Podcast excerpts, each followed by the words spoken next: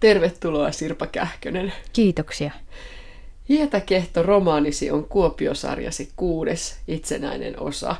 Siinä eletään jatkosodan aikaa, asemasotan vaihetta, elokuuta 1943. Miksi tuo ajankohta? Halusin kuvata sellaista aikaa Suomen historiassa, jossa ollaan merkillisen odotuksen ja vähän sellaisen kerääntyvän huolestuksen vallassa ja se johtuu siitä, että Suomen sotakumppani Saksa on häviämässä aivan selvästi. Se on jo kaikille aika lailla varmaa. Kysymys on vaan siitä, miten se tapahtuu, se suuri romahdus ja mitä siitä seuraa suomalaisille. Toisaalta halusin kuvata elokuisia päiviä, jolloin se, myöskin se nautinto ja idylli on vielä lähellä pintaa ja voidaan keskittyä vielä sellaisiin kesäisiin asioihin. Ja sitten siellä on taustalla vielä mun kokemukseni Hampurista muutaman vuoden päästä, jolloin mä käsitin, mitä tuommoisessa suurkaupungissa on tapahtunut heinäkuussa 1943 ja miten suunnattomasti siellä siviilit joutuvat kärsimään tästä maailmanpalosta. Niin tässä romaanissahan ei olla Kuopiossa, vaan tässä ollaan hyvin idyllisellä, suorastaan paratiisimaisella Selmakelon huvilalla Kuopion kupeessa. Niin, tässä on myöskin paikan valinta johtuu siitä, että semmoinen Jynkän niemi, joka, joka mulle on ollut semmoinen lapsuuden kesien paikka, niin se on nyt rakennettu ja siellä on asutusta aika paljon ja halusin kirjoittaa sellaisen kirjan, jossa vielä palaan siihen semmoiseen tunnelmaan, jonka mä muistan lapsuudesta. Heinäsirkat sahasivat raivolla. Se oli enemmän kuin ääntä. Se oli keltaista, palanutta lemuheinää. Kirjan alussa on hyvin pitkä semmoinen nautiskeleva kesän ihanuuden ylistys suorastaan, että kun Juho Poika siellä luonnon keskellä soutelee, niin liittyykö tähän jotenkin siihen sinun lapsuuteen ja lapsuuden kokemuksiin? Kyllä se voi liittyä ylipäänsä vaan siihen, että, että mulla jotenkin tuo kesä ja kesän kuvaaminen, niin se herättää semmoisia aistimellisia muistoja, että, että mä halusin myöskin tuottaa lukijalle semmoisia hyviä ja nautinnollisia tunteita, koska mun edellinen kirjani oli niin kova ja ankara, se vihan ja rakkauden liekit, niin mä halusin niitä uskollisia lukijoita, jotka jaksavat sen kauheuden läpikäydä, niin halusin tämmöisellä hellällä kirjalla myöskin vähän hyväillä. Rinnastatko sinä jotenkin tämän kesäisen idyllin, siellä on hyvin viipyilevä ja odottava tunnelma, niin rinnastat sen jotenkin siihen asemasotavaiheeseen? Niin se on luonnostaan sellainen Ehkä... Mä, en tarkoita, mä vielä sanon, että mä en tarkoita, että asemasotavaihe oli jotenkin idyllimäistä, mutta mä tarkoitan, että tässä on hyvin semmoinen odottava tunnelma. Kyllä, se varmaankin oli aivan luonnollista siinä tilanteessa, jossa äm, Saksaan pudotettiin lentolehtisiä, joissa sanottiin, että yöt pitenevät, rintamat lähenevät. Sama tunnelma, joskaan meille ei sellaisia lentolehtisiä niinkään ehkä pudotettu, kuin se, niin kuin se sama viipyvä tunnelma ja uhkan tunnelma yhtä aikaa. Se, yhtä aikaa se on hirveän hedelmällinen se dramaattinen jännite, mikä syntyy siitä, että on yhtä aikaa kaunis idylli ja sen alla hyvin syvä, tumma, semmoinen uhkaava vesi. Ja tämän kanssa elävät nämä sinun tutut henkilösi. Tässä on muun muassa Anna Tuomi, kälynsä Hilda Tuomi, pieni Charlotta ja hänen kasvatti-isänsä Blumberi – Juho ja hänen kasvatti isänsä tohtori Kelo sekä tämän puolison Selmä, jonka huvilalla tosiaan ollaan. Minulla sitä väkeä on kyllä aika paljon, että nythän sieltä on kuollut pari ihmistä sieltä, sellaisia ihmisiä, jotka on olleet merkityksellisiä sarjassa, että, että semmoiset menetykset on tässä myöskin, ne on Toinen on vanha ihminen, joka on kuollut, mutta yksi on myöskin ihan sodan takia suorastaan kuollut henkilö ja, ja näitä menetyksiä sitten ihmiset kantaa eri tavoin siinä mukana, mutta sitä ihmisjoukkoa on mulla myöskin sen takia niin paljon, että mä koen tämän Suomen historian tutkimisen näiden ihmisten kautta hirveän hedelmälliseksi että kun mulla on paljon ihmisiä, joilla on monenlaisia vaiheita, niin sitä historiaa voi ikään kuin laboratoriooloissa testata näillä erilaisilla kohtaloilla. Niin sun mukana kyllä tuolla historiassa on hyvin varmoissa käsissä. Sä teet hyvin tunnollisen pohjatyön, huomaa tässä. Niin se on, se on mukavaa työtä, koska siinä voi itsekin, että on, esimerkiksi on joku sellainen tunne, että tuossa ajassa on jotain semmoista, jota mä haluaisin vielä vähän enemmän tutkia ja sitten kun sitä alkaa tehdä, niin innostuu todella, koska se, se yllättää joka kerta myöskin tutkijan se, että miten rikas jotenkin se maisema on, jonka pystyy sieltä hahmottamaan. Jälleen kerran sinun romaanissasi lapset ovat tärkeitä. Nyt ovat minun mielestäni erityisen tärkeitä, varsinkin Juho ja Charlotte.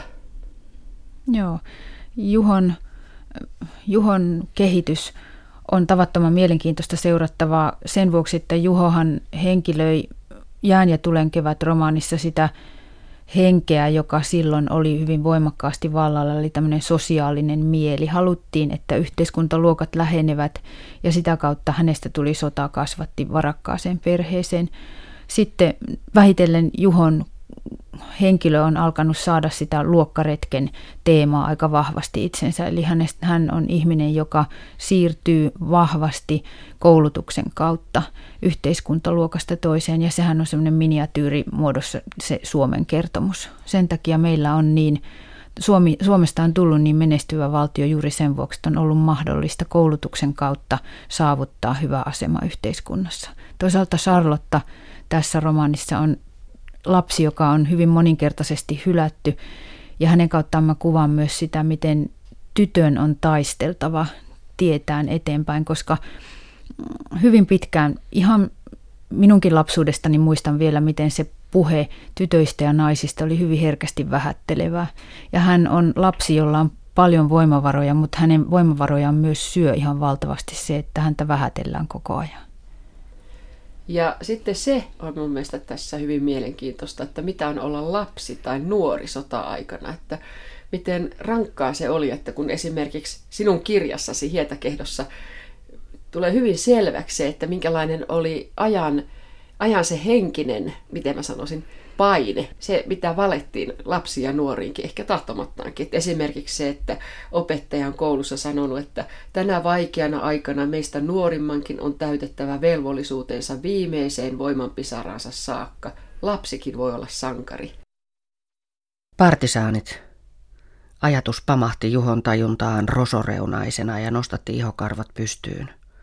Ne tulivat helteen ja autereen keskeltä tai tummasta yöstä – ja repivät ovet auki ja lahtasivat kaikki, jotka eivät ehtineet karkuun. Niin kuin maalauksessa, jonka kopion opettaja oli näyttänyt koulussa, kylä paloi, vanha ukki itkeä värnötti lumisen kiven takana. Ikuinen vihollinen poltti ja raivosi, potki ovet auki edestään ja paiskoi granaatteja sisään.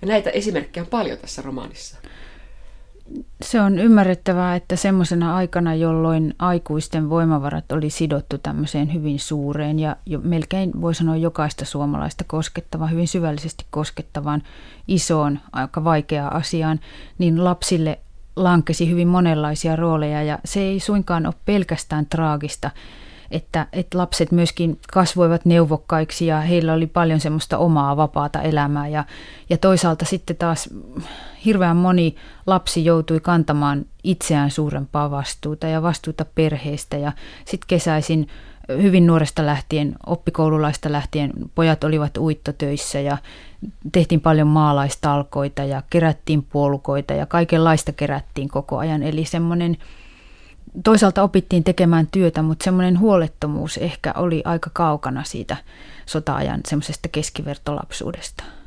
Juho Lyseolainen toisaalta on reipas miehen alku. Hänellä oikein sanotaan näin ja edellytetään sitä. Ja toisaalta Juho leikkii ja hänellä yksinäisenä poikana on kaverina mielikuvitusolento. Niin, se mielikuvitusolento oli jotenkin hauskaa kirjoittaa siihen romaaniin sen vuoksi, että se toi mukaan semmoisen ulottuvuuden, joka, joka kumpuaa aika syvältä. Varmasti meillä kaikilla on jonkinlainen muisto lapsuuden leikeistä ja, ja ne oli ihana ottaa tähän, koska ne leikit on periaatteessa viattomia, mutta tässä sota-aikana ne koskettavat toisaalta aika semmoisia rajoja ja, ja, ja rujoja ja julmiakin asioita, koska lapset lukevat lehdestä semmoisista tapahtumista, jotka oikeastaan eivät edes sovi lapsille.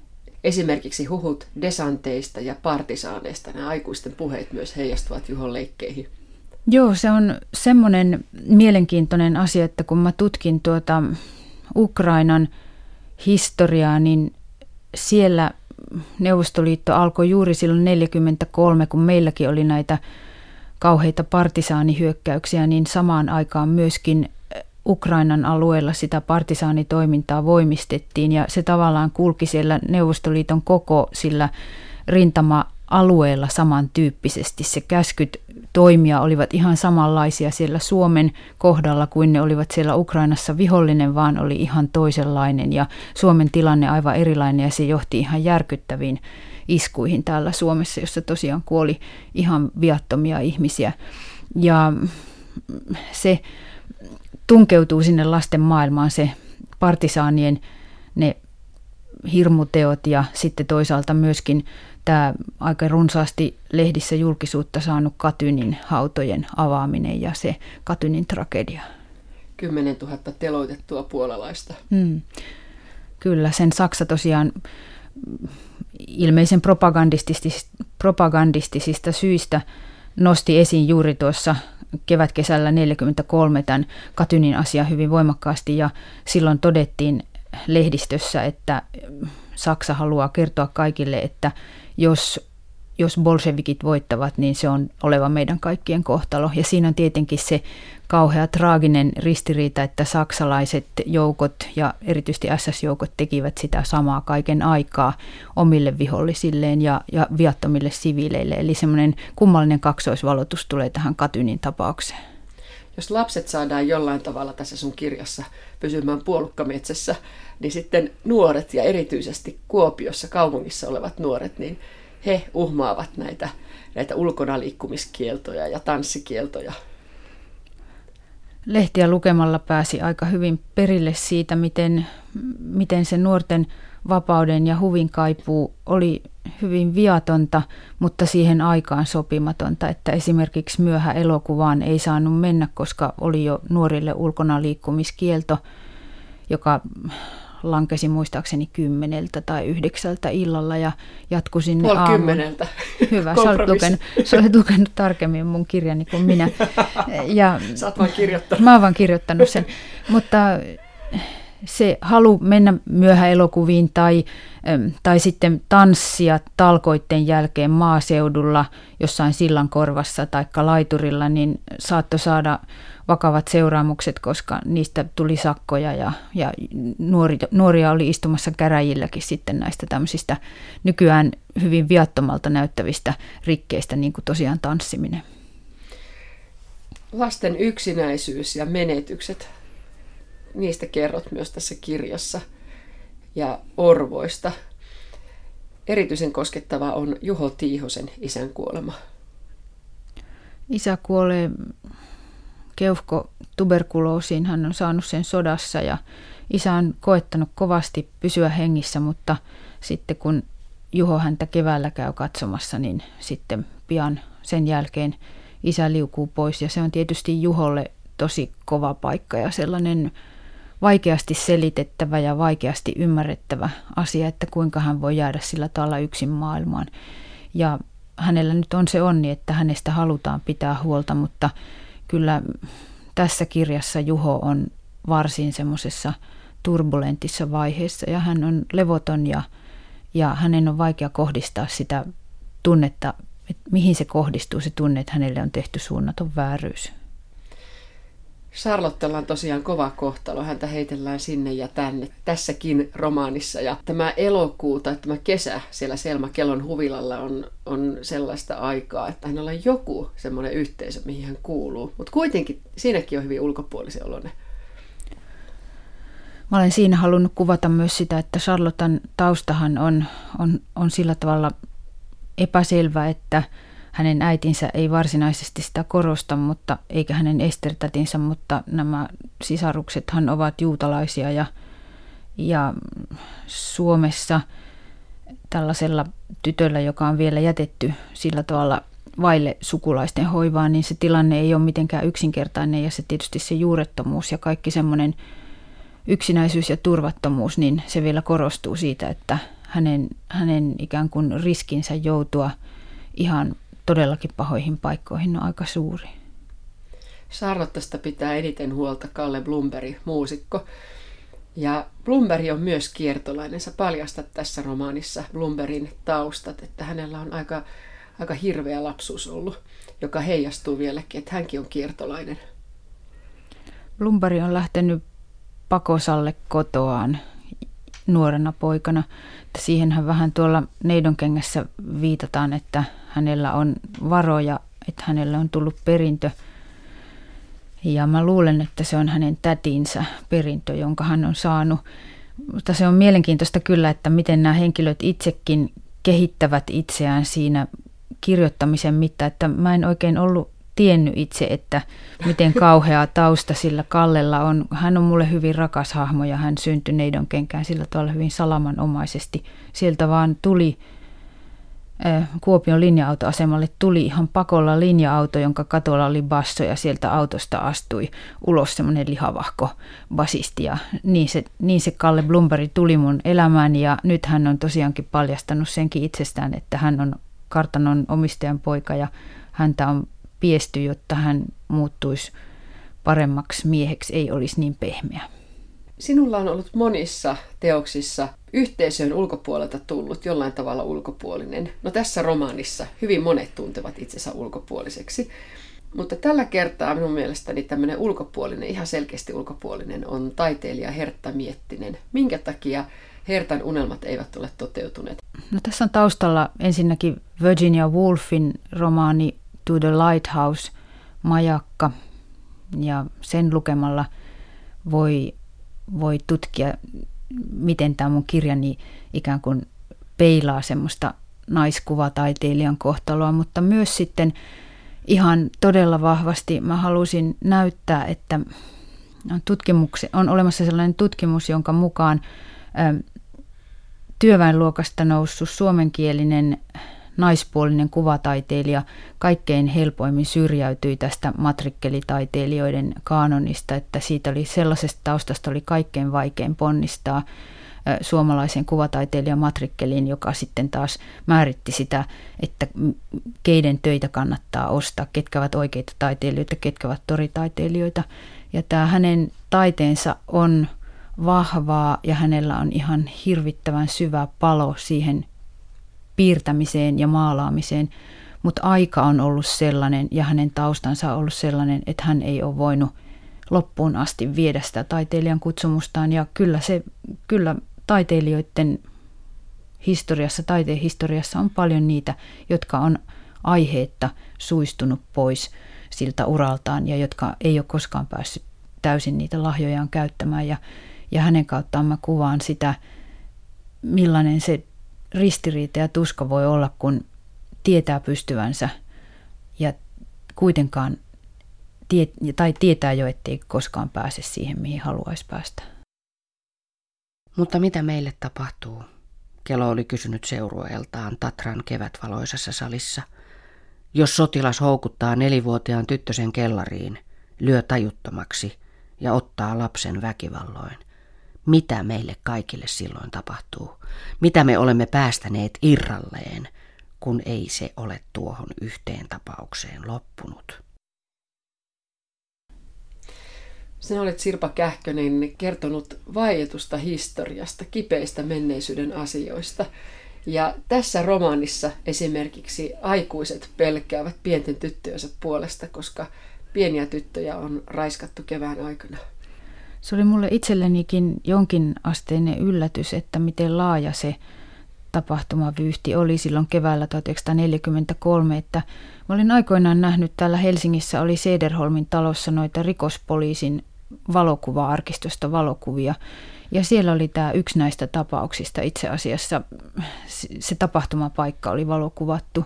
Ja se oli jäänyt mulle jotenkin mieleen, mutta siis keväällä 1943 Helsingissä ja myös maaseudulla niin tapahtui useita tämmöisiä äm, aika raakoja nimenomaan lapsen raiskauksia ja sekä sotilaat että siviilit syyllistyivät niihin ja siitä keskusteltiin sitten ihan eduskuntaa myöten, että mitä on tapahtunut ja mikä tähän voi olla syynä. Ja usein tietysti noissa voi olla myös, että, että se leviää sellainen epidemia siitä, että, että ikään kuin mallioppimisen kautta, mutta mä luulen, että siinä on myös tämmöinen raaistuminen, joka näkyy sitten just, että välttämättä ei, sota ei ole akuutissa vaiheessa.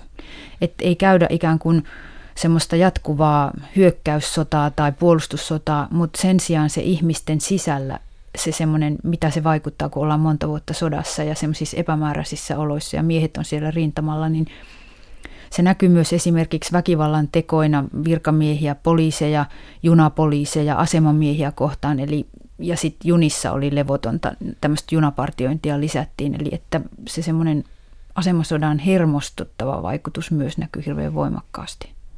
Vielä tästä vaietusta historiasta, niin sinun romaanissasi kansa ei ole yhtenäinen. Siis onhan tästä jo puhuttu, mutta, mutta sä tuot sen hyvin konkreettisesti esille tässä.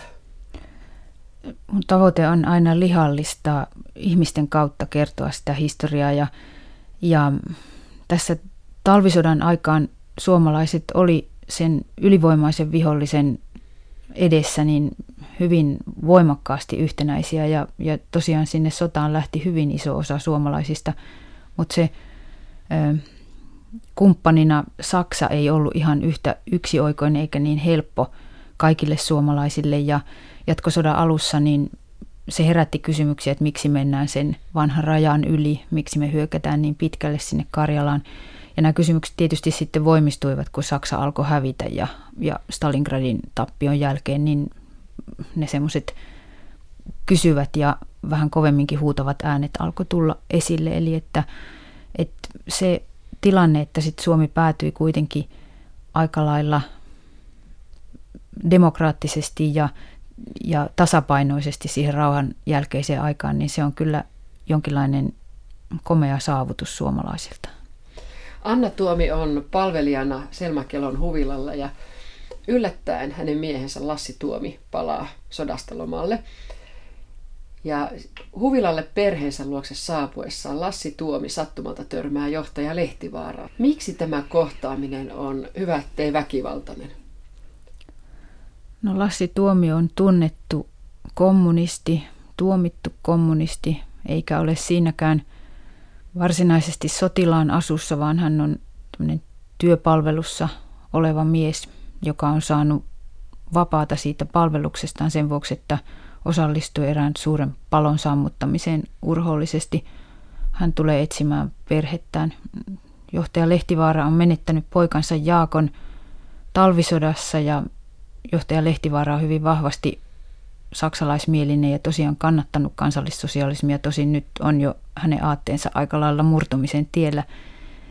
Ja ymmärrettävästi Lehtivaara syyttää kommunistia – ja kun kommunistit ihailivat Neuvostoliittoa, niin syyttää ikään kuin Lassi Tuomio. Lassi Tuomio on kaiken pahan henkilöitymä hänelle sen, että jotkut voivat kannattaa valtiota, joka on surmannut hänen poikansa ja joka on ikään kuin edustaa Lehtivaaralle kaikkea, mikä on vasten hänen ajatuksiaan. Ja sillä tavalla juuri tämä lihallinen näiden aatteiden yhteen törmäys niin tapahtuu siinä tuommoisella kesämökkitiellä ja nämä kaksi aika tavallista ihmistä kuitenkin, niin syyttävät toisiaan valtavan suurista asioista, koska taas Lassi Tuomelle johtaja Lehtivaara on lahtari. Lassi Tuomi kysyy myös, että mitä hänelle on varattu siinä maailmassa, jonka säännöt sodanvoittaja sanelee. Ja mä ymmärrän niin, että kumpi tahansa voittaa, Saksa tai Neuvostoliitto, niin Lassi Tuomelle on kysymysmerkki, että mitä hänelle tapahtuu. Niin, se on kirjoitettu sinne jo jään ja tulen kevääseen, jossa Lassi Tuomi lähtee rintamalle, että hän uskoo, että hän ei palaa. Ja siinä tietysti on taustalla tämä hänen, hänen tarinansa, eli semmoinen petturuus – ja tietoisuus myös veljen kohtalosta Neuvostoliitossa, että hänen veljensä on kuolleet Stalinin vainoissa ja, ja että hän ei ikään kuin pysty uskomaan, että olipa kumpi tahansa se, joka nousee niskan päälle Suomessa, niin että hän voisi kokea minkäänlaista armoa. Ja siinä mielessä se onkin juuri hänen kohtalonsa varmasti tässä sarjan mittaan tulee näyttämään sen, että, että tapahtuisi sellainen pieni ihme, että mikään totalitarismi ei päässyt vallalle, vaan että aika iso osa suomalaisista pystyy jatkamaan elämäänsä sodankin jälkeen ilman, että tuli kauheita sanktioita. Mä sanoin äsken tuosta, että sinun romaanissasi Suomen kansa ei ole yhtä, niin vaikka tuolla huvilalla, Selmakelon huvilalla on semmoinen suorastaan paratiisimainen tunnelma, niin on kuitenkin selkeä ero, kuka on herrasväkeä ja kuka on palvelija. Anna Tuomen mielestä esimerkiksi hänen pienen poikansa oli hyvä oppia, ettei tämä ollut herraspoika, vaan palkkapian poika siinä elää se vanha yhteiskunta vielä, että sehän on, sehän on sillä tavalla murtumassa, että tämä naisten työssäkäynti ja esimerkiksi tämän Edith Vallin kautta, juuri tämä ravintoloitsija Edith Vallin kautta, tämä naisten toisenlaiset suhteet toisiinsa tunkeutuu sinne huvilalle, että tässä on vanhoja muistoja siitä, miten ikimuistoisesti Selma ja hänen esiäitinsä ovat olleet emäntiä, huvilan emäntiä ja hienoja rouvia ja ikimuistoisesti Hilda Tuomia hänen esiäitinsä ovat olleet niitä pyykkäreitä, jotka tuovat pitsi alushameet ja pellavapuvut ja, ja muun pyykin sinne silitettynä ja tärkettynä ja ruohotahrat pestyinä ja että sitten tämä ikiaikainen järjestys on vaan nyt murtumassa, koska sitä ei oikein enää voida samalla tavalla pitää yllä. Ja sitten tosiaan tämän naisten työssä työssäkäynnin takia, niin ne suhteet ovat muodostumassa uudenlaisiksi. Heinäkuussa 1943 saksalaismielinen johtaja Ilmari Lehtivaara oli käymässä Saksassa liikematkalla. Hän kohottaa Hitlerille maljan ja jonkun aikaa myöhemmin saa tietää ja näkee ihan konkreettisesti, että mitä Hampurin pommitukset ovat saaneet aikaan. Näkee niitä uhreja. Ja se on mun mielestä tosi komea kuvaus tässä kirjassa. Kun Lehtivaara myöhemmin kuuli, että noita kaikkensa menettäneitä harhaili muillakin Saksan asemilla, että Hampuri oli pommitettu tunnistamattomaksi rauniomaaksi, että sen kadut olivat peittyneet sauhuun ja liekkeihin juuri silloin, kun hän oli istunut illallisella, että se puna, joka kimalteli hänen nostamassaan pikarissa, oli palavien ihmisten, sulavan asfaltin, laavana virtaavan elben, luhistuvien talojen ja korventuvan teräksen helvetin hohdetta, että ilma oli täynnä tuhkaa, tomua ja jättiläismoukarin rusikoiman raudan ja betonin ilmoille lennättämää kipinä suihkua, kun hän sen käsitti. Hän käsitti myös, että nainen oli huutanut juuri hänelle. Paitsi Führer, joka ei mennyt hampuriin sen asukkaiden kärsimystä näkemään, myös jokainen elo on jäänyt kaikkialla – oli tehnyt jotain pyjamapukeiselle miehelle, joka kantoi karrelle palannutta elämäänsä kapsäkissä, ja kaikille niille ihmisraunioille, joita junista nosteltiin Berliinin asemille. Kaikille niille toivottomille, jotka täyttivät tiet ja kulkuvälineet matkallaan pois tuhkaan hautautuneesta kaupungista, jonka nimi luki junalipussa, mutta jota ei enää maan päällä ollut. Ja niin kuoli hänen aatteensa – Menehtyi se, mihin hän oli uskonut. Ja jäljelle jäi vain leimaamaton matkalippu ja silmitön häpeä pikarista, jonka hän nosti toisessa ajassa. Soihdusta, joka sykki tuhon valoa. Se koko pitkä kohtaus lähtee puistokonsertista, joka oli siellä Berliinin Friedrichshagenissa ja ja sitten hän tosiaankin kattoravintolassa katselee maisemaa, jossa on ihmeellinen auringonlasku. Ja hän ei vielä tiedä sitä, että se auringonlaskun ihmeellisyys, punaisuus ja valtavuus johtuu siitä, että hampuri palaa, että siellä moukaroidaan suurkaupunkia pirstaleiksi. Ja sillä tavalla se, sen kohtauksen kirjoittaminen oli musta tavattoman semmoinen syvä kokemus. Ja sehän on sitten siinä rinnastuu samalla hän on Juho Tiihosen kanssa pyytämässä ankeriasta sieltä vesien syvimmistä onkaloista. Että aatteen, aatteen kuolemisen kokemus, se on ihmiselle hirveän dramaattinen, koska sen jälkeen kun ihminen kerran menettää jotain tosi, vahva, tosi vahvaa semmoista, johon on uskonut vahvasti, niin, niin ihminen jää pysyvästi jostain kohtaa rikki ja, ja, ja joku semmoinen kohta jää hänessä vuotamaan ihan loppuiäksi. Niin, ja sitten tässä elokuussa 1943, niin Lehtivaara ei vielä kerro, mitä hän on nähnyt. Vaikuttaa hyvin umpimieliseltä jotenkin ja vieraalta, jopa viimeisillä raskaana olevan vaimonsa mielestä. Niin, on vaikea puhua, koska ne on asioita. Mä olen myöskin halunnut tässä käsitellä asioita, joille ei ole sanoja. Että nämä sanattomat asiat on yleensä, ne periytyy suvuissa esimerkiksi hyvin voimakkaasti. Se, mille ei ole sanoja, niin se periytyy juuri sen fyysisen asenteen tai niiden väistöjen ja sellaisten sen, sen umpimielisyyden ja ahdistuksen kautta, että se on kauhean tehokasta ja, ja semmoista mystistä.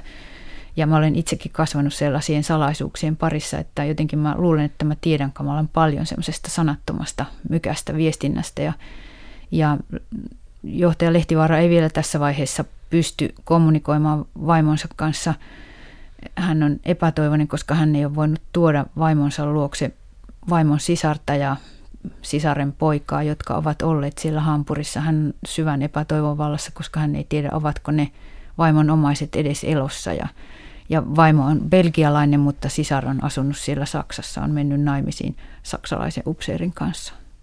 Tässäkin romaanissa, tässä Hietakehto romaanissa, naiset ovat edelleen se voima, joka pitävät elämän kasassa, ovat sellainen selkäranka poikkeuksellisena aikana kuvaat hyvin tarkkaan naiset säilömässä, hilloamassa ja ylipäätään arjen touhussa. Ja niin tarkkaan, että mullekin tuli ihan hirveän puuhakas olo, kun luin tätä sun kirjaa. Mä olen lapsena viettänyt paljon aikaa isoäitini kanssa, joka oli toimelias nainen ja tehnyt sellaisia, että mun, mun virikkeeni olivat lapsuudessa niitä, että tehtiin kaikenlaisia töitä, mitä kotona on.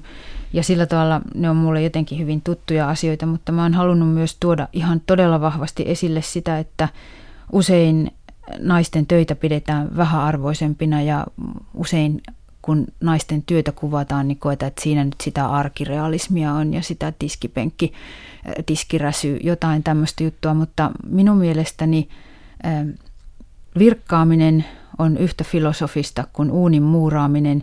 Ja kysymys on siitä, että käsillä tekemällä ihminen pääsee kiinni sellaisiin alueisiin, joissa sanallistaminen ja semmoinen teoreettinen ajattelu ei ole päällimmäisenä, vaan on, on semmoinen alue, jolla aivot työskentelevät käsien kanssa yhtä aikaa ja, ja päässä voi tapahtua hyvin mielenkiintoisia ajatuskulkuja, mutta niihin, ne eivät käänny sanoiksi. Tästä esimerkiksi filosofi Jyrki Siukonen on kirjoittanut tavattoman hienosti pienen semmoisen todella upean kirjan kuin Vasara ja hiljaisuus siitä, miten kuvanveistäjät ja, ja kuvataiteilijat esimerkiksi tekevät työtään juuri semmoisella alueella, jossa sanat eivät merkitse. Edellisessä romaanissasi, Neidonkenkän romaanissa, kuvasit hyvin hartaasti ja yksityiskohtaisesti leivän tekoa. Se oli todella komea kuvaus. Ja nyt minun mielestä yhtä tärkeäksi melkein nousee jäätelön teko. Minkä takia? Se on kyllä ihan tavattoman hyvä kysymys, että minkä takia, kun mä en oikein itsekään tiedä, miksi siinä oli ihan pakko tehdä jäätelöä. Se liittyy varmasti osittain siihen, että ollaan huvilalla. Ja mä kävin tuolla ravintolamuseossa jopa pyysin sieltä ystävällisiä museonhoitajia ottamaan varastosta esille mulle vanhan ajan jäätelökoneen. Mä kävin sen perinpohjin tutkimassa ja valokuvaamassa ja mä halusin tietenkin juuri tätä käsillä tekemisen semmoisen, mitä se symboloi, kun tehdään jotain niin, niin kevytmielistä kuin jäätelöä niin vakavana aikana. Ja mitä nämä ihmiset on valmiita uhraamaan, mitä ne on valmiita tekemään niiden kananmunien ja kerman ja sokerin takia. Ja miten tavattoman hyvä se lopputulos on, koska Juho Tiihonen kokee olevansa taivaassa, kun hän saa syödä sitä jäätelöä ja miten ne pikkulapset nuolee ne jäätelökuppinsa niin, että kieli meinaa nyrjähtää, niin, niin se semmoinen jonkun hyvän ja lempeän ja ihanan tulo näiden mun ihmisteni keskuuteen vaikeana aikana, niin se oli varmasti mun haluni antaa heille jotain ihan tavattoman makeaa. Oliko niin, että Selma, Huvilan omistaja, oli vastaa tätä kevytmielisyyttä, mutta sitten Kalle Blumberg, joka oli hommannut jostain vaniljatangon, niin hän sanoi, että jokainen saisi muistutuksen siitä, millaista elämä myös voisi olla. Tämän takia hän haluaa tehdä jäätelöä.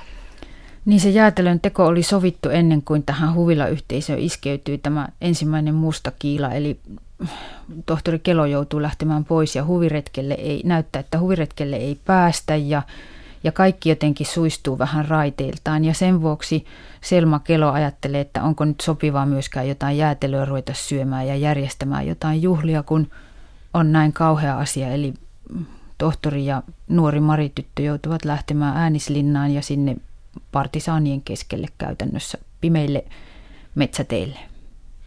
Vielä tästä naisten elämästä ja naisten roolista esimerkiksi tuolla Selmakelon huvilalla, niin liikemies Mertanen miettii, että tuolla rauhan tyyssiässä unelmien paikassa, oliko huvila sittenkin ollut naisten vankila – Oliko hän koskaan nähnyt suvun naisten nauttivan sitä vapautta, jota he tarjoilivat lapsilleen ja miehilleen, ja jota hänkin oli kasvanut pitämään itsestäänselvyytenä? Liikemies Mertanen on ihan valtavassa murroksessa, että hän oli odottanut perintöprinssiä, mutta hänelle oli tullutkin tytär tästä uudesta liitosta ja hän joutui nyt punnitsemaan, että mitä se merkitsee, että pystyykö hän sitten kiinnittämään nämä hänen dynastiset toiveensa tähän pieneen tyttöön ja näyttää siltä, että hänen tyttärensä Stella on ihmeellisempi kuin kukaan muu. Ja hän on muutenkin murroksessa, koska hän on osallistunut puutavara, puuteollisuusmiesten rauhanliikkeeseen ja joutunut jotenkin sillä tavalla merkilliseen tilanteeseen siihen nähden, että hän on ollut aina yhteiskunnan tukipilari ja hyväksytty ihminen, mutta nyt hän on saanut kutsun kuultavaksi valtiolliseen poliisiin näistä hankkeistaan ja ja hän on hiukan ikään kuin poissa tolaltaan siitä, että kuka hän on ja mille puolelle hän oikein asettuu. Kesän sydämen lyönnit jo niin raskaat, varjojen kulkuen nurmikentällä. Ne kantoivat olkapäillään kesää syksyn alta pois. Liikemies Mertanen, aikuinen mies, kaipaa isoäitiään siellä huvilalla. Ja monet muutkin aikuiset kaipaavat äitiään. Tuossa elokuussa, jolloin kesä ollaan jättämässä taakse ja syksy on tulossa, niin hyvin paljon on haikeutta ja kaipuuta. Tämä on aika isossa osassa tämä kaipuu tässä romaanissa. Sen täytyy tietysti ollakin, koska se kuluttaa niin paljon voimia, se kuluttaa yhteiskunnalta voimia ja se kuluttaa yksilöiltä voimia, että käydään sotaa ja ollaan koko ajan tavallaan esimerkiksi perherakenteen kannalta niin jotenkin kestämättömässä tilanteessa, että perheet on hajallaan, koska nuoret miehet on sodassa ja sitten taas naisten täytyy huolehtia kaikesta mahdollisesta, niin, niin jotenkin se kaipuu, että olot normalisoituisivat, että saataisiin taas olla yhdessä, että tulisi semmoinen parempi aika, jota voitaisiin elää ilman huolta siitä, että mihin tämä kaikki päättyy, niin se jotenkin se on kauhean luonnollista. Ja sitten elokuun viimeisiin päiviin liittyy usein semmoinen suunnaton haikeus siitä, että kesä on ihan kohta ohi ja mehän kaikki suomalaiset tiedämme, mitä se syksy ja talvi tarkoittaa. Pitkä pimeä aika on edessä.